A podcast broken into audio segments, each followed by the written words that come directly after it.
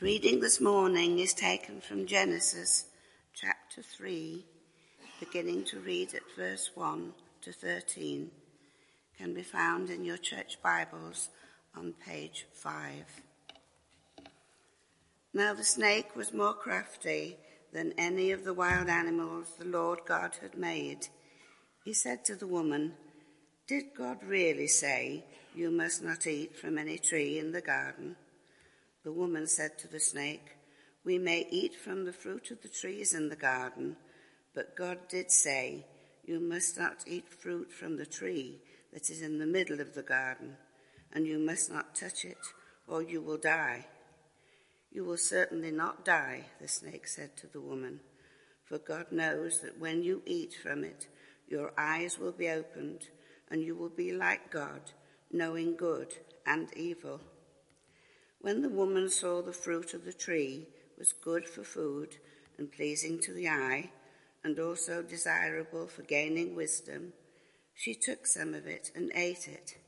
She also gave some to her husband, who was with her, and he ate it. Then the eyes of both of them were opened, and they realized that they were naked.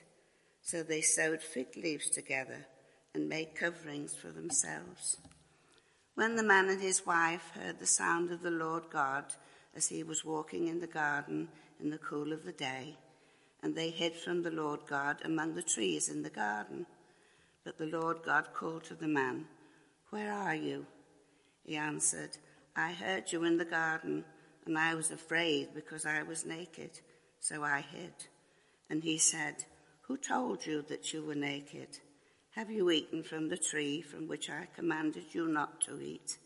The man said, The woman you put here with me, she gave me some fruit from the tree, and I ate it. Then the Lord God said to the woman, What is this you have done? The woman said, the snake deceived me, and I ate. So the Lord God said to the snake, Because you have done this. This is the word of the Lord. Thanks be to God. It's coming home and all that. You must have heard the song. But then on the fateful Wednesday, last Wednesday evening, it all went pear shaped as England was unceremoniously bundled out. Yes, we lost. So sad. And I must say, the scars will take time to heal. That's another story. Today we're starting a three part series, as um, Peter said. And uh, Who Are You in Christ? Part one. This is Identity in Jeopardy. And it all builds up to a thrilling climax in two weeks' time. Here's something that didn't come in this morning's reading. Oh, it's not coming. oh, dear. What you should have seen, I'll tell you what you should have seen. You should have seen on the screen there, you have to use your imagination now. It said, uh, it was the first thing actually that uh, Adam said to Eve Madam, I'm Adam. What's odd about that? Does anybody know?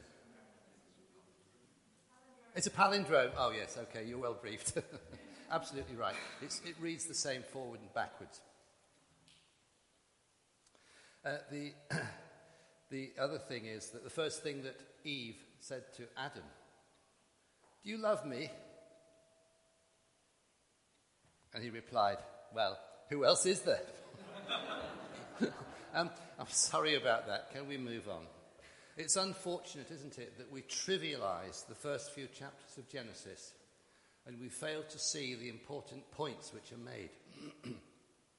and you hear expressions like, ooh, can you Adam and Eve it? Which means that something is incredible. It's impossible to believe, just like Adam and Eve. And you see c- cartoons like, you would have seen a cartoon up there, um, of, of, Adam and Eve and, and the snake. And they're all mildly amusing. But they sadly make fun of the whole issue of the Garden of Eden and the fall of man and imply that it can't possibly be true. Now, you may have done searches on the internet, I often do, and it's amazing how much information you can find. I looked up Garden of Eden on Google, and I found 153 million entries.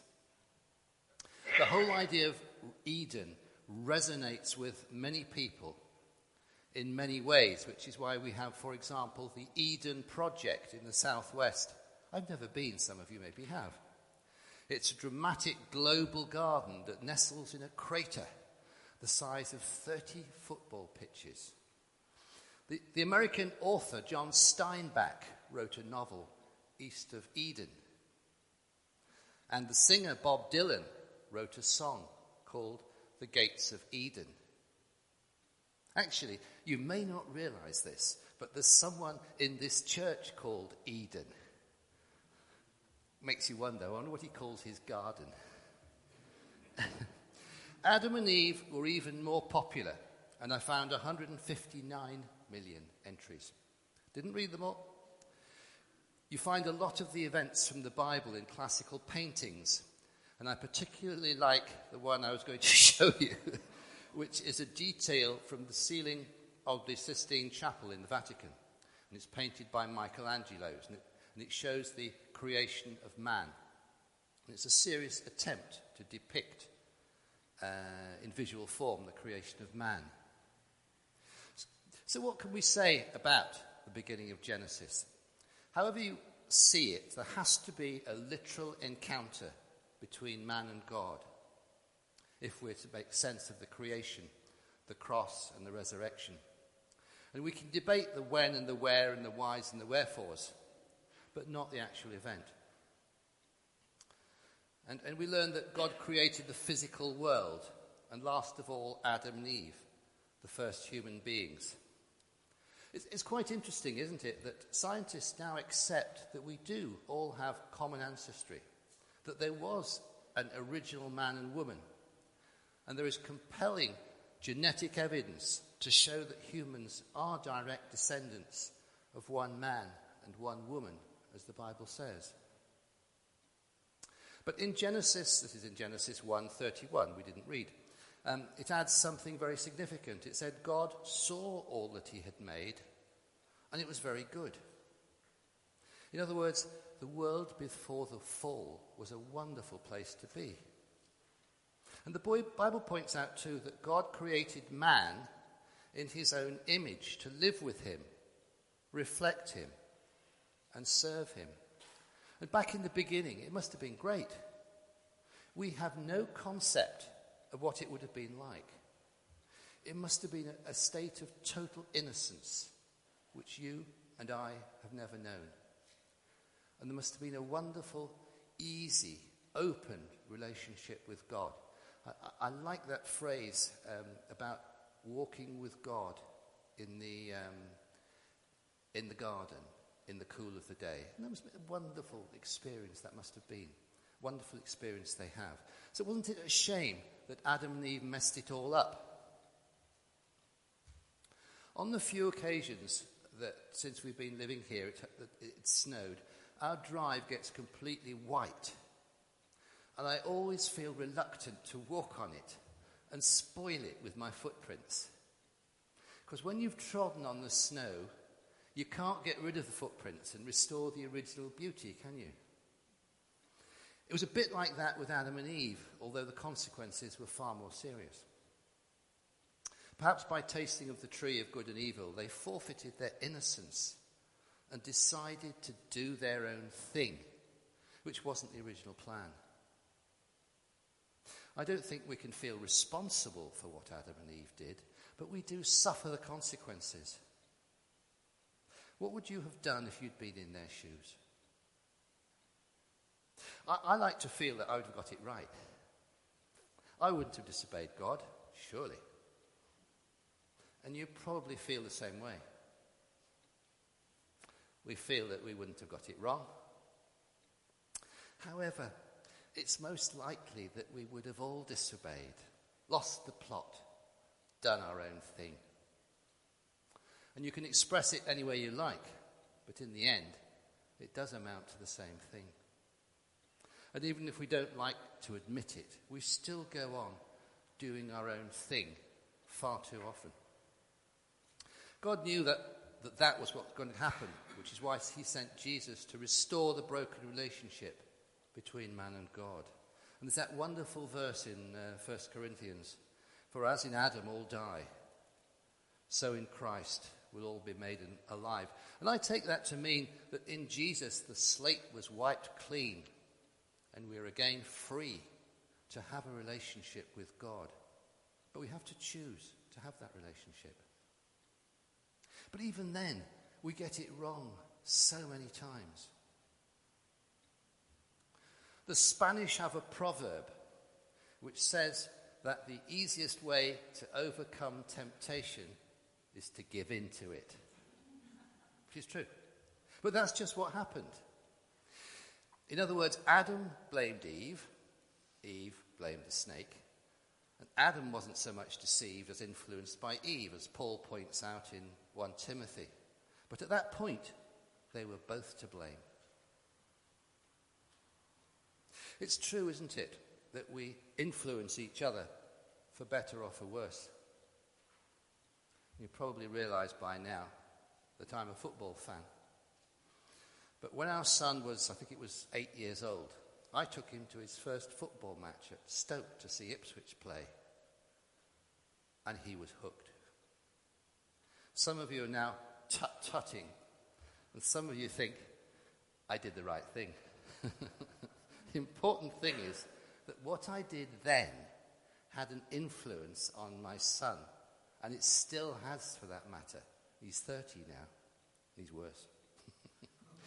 In fact, what we do has an influence on all those with whom we come into contact. Sometimes that's a good thing, and sometimes it's not. Our actions can be positive or negative. I was very impressed just recently with the England football manager, Gareth Southgate, because when England lost the semi final match against Croatia, he went up to each of the England team to offer his sympathy. But he also spoke to the members of the Croatian team to offer his congratulations. Wasn't that big hearted? I wonder, though, do we make a positive contribution to the lives of those with whom we come into contact? And do others see something special which makes them want to know Jesus in a personal way? It seems, too, that when Adam fell, all creation fell at the same time. It would seem, although um, Babs didn't read this far, it would seem that childbearing was not originally intended to be painful. But in Genesis 3:16, God says to Eve, "I will make your pains in childbearing very severe." Now, it won't surprise you to hear that I have no personal experience of childbearing, except as an interested observer. What I would say is that it certainly is painful. Further on in Genesis 3, it says, Cursed is the ground because of you. It will produce thorns and thistles for you. And here again, it seems that weeds were not part of the original creation. Wouldn't it have been great fun to be a gardener in those days? You wouldn't have had to do any weeding. Wonderful. After the fall, Adam and Eve had a feeling of insecurity in their relationship with God. They felt naked. They felt exposed. And so they covered up, hoping God wouldn't notice. Which was a bit naive if you think about it. And yet we all have two identities, don't we? There's the face we put on in public, and then the real identity, which is what we're really like in private. The unfortunate thing is that God can see through our pretense because he knows what we're really like. I say unfortunate, but it's just as well he can see us as we really are.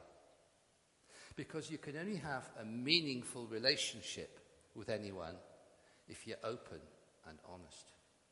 I wonder, are we open and honest with our relationship with God? Or are we just playing games? Talking about games, this incident which we read about reminds me of what I used to do with my father when I was a little boy.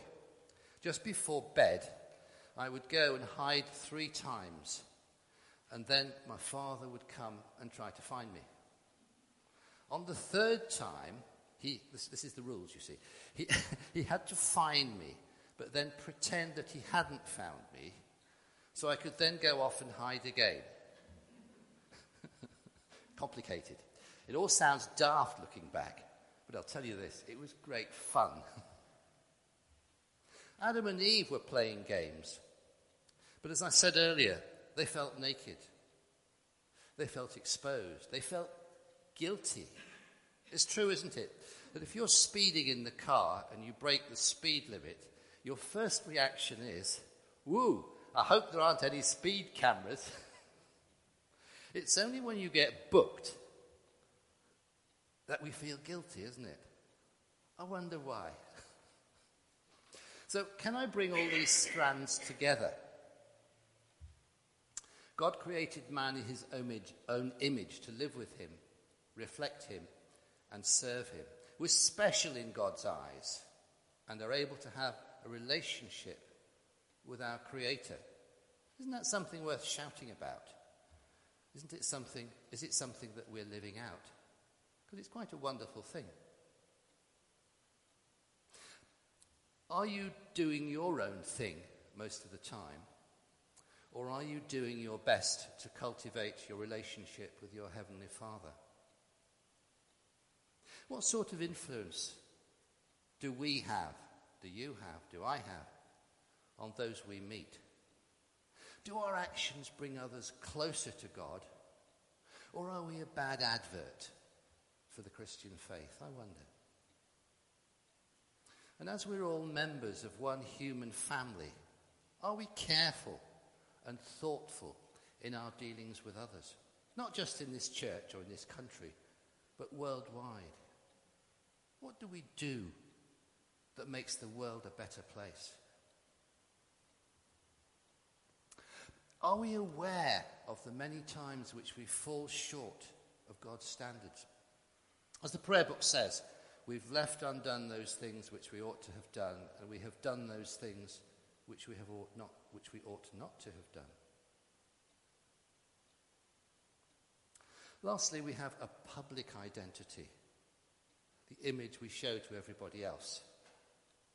But what are we really like inside? Are we open and honest with our relationship with God? Or are we just playing games? How are we doing then? If you've travelled by train during the last couple of years, you'll realise there's a nationwide campaign to encourage train passengers and station visitors to report any unusual items or activity. The slogan is see it, say it, sorted. I must admit, the slogan irritates me no end. But it's a good one because I not only remember it, I can't get it out of my mind. I cannot forget the thing. So, are we playing games like Adam and Eve? If so, may it be true for us that we see it, say it, sorted. I've prepared a handout for you, which you should have been given as you came in church. Um, please take it away and use it in your private devotions or house groups, and I pray that you will find it helpful. This is the one I am referring to. I trust you were all gave, given a copy as you came in. Amen.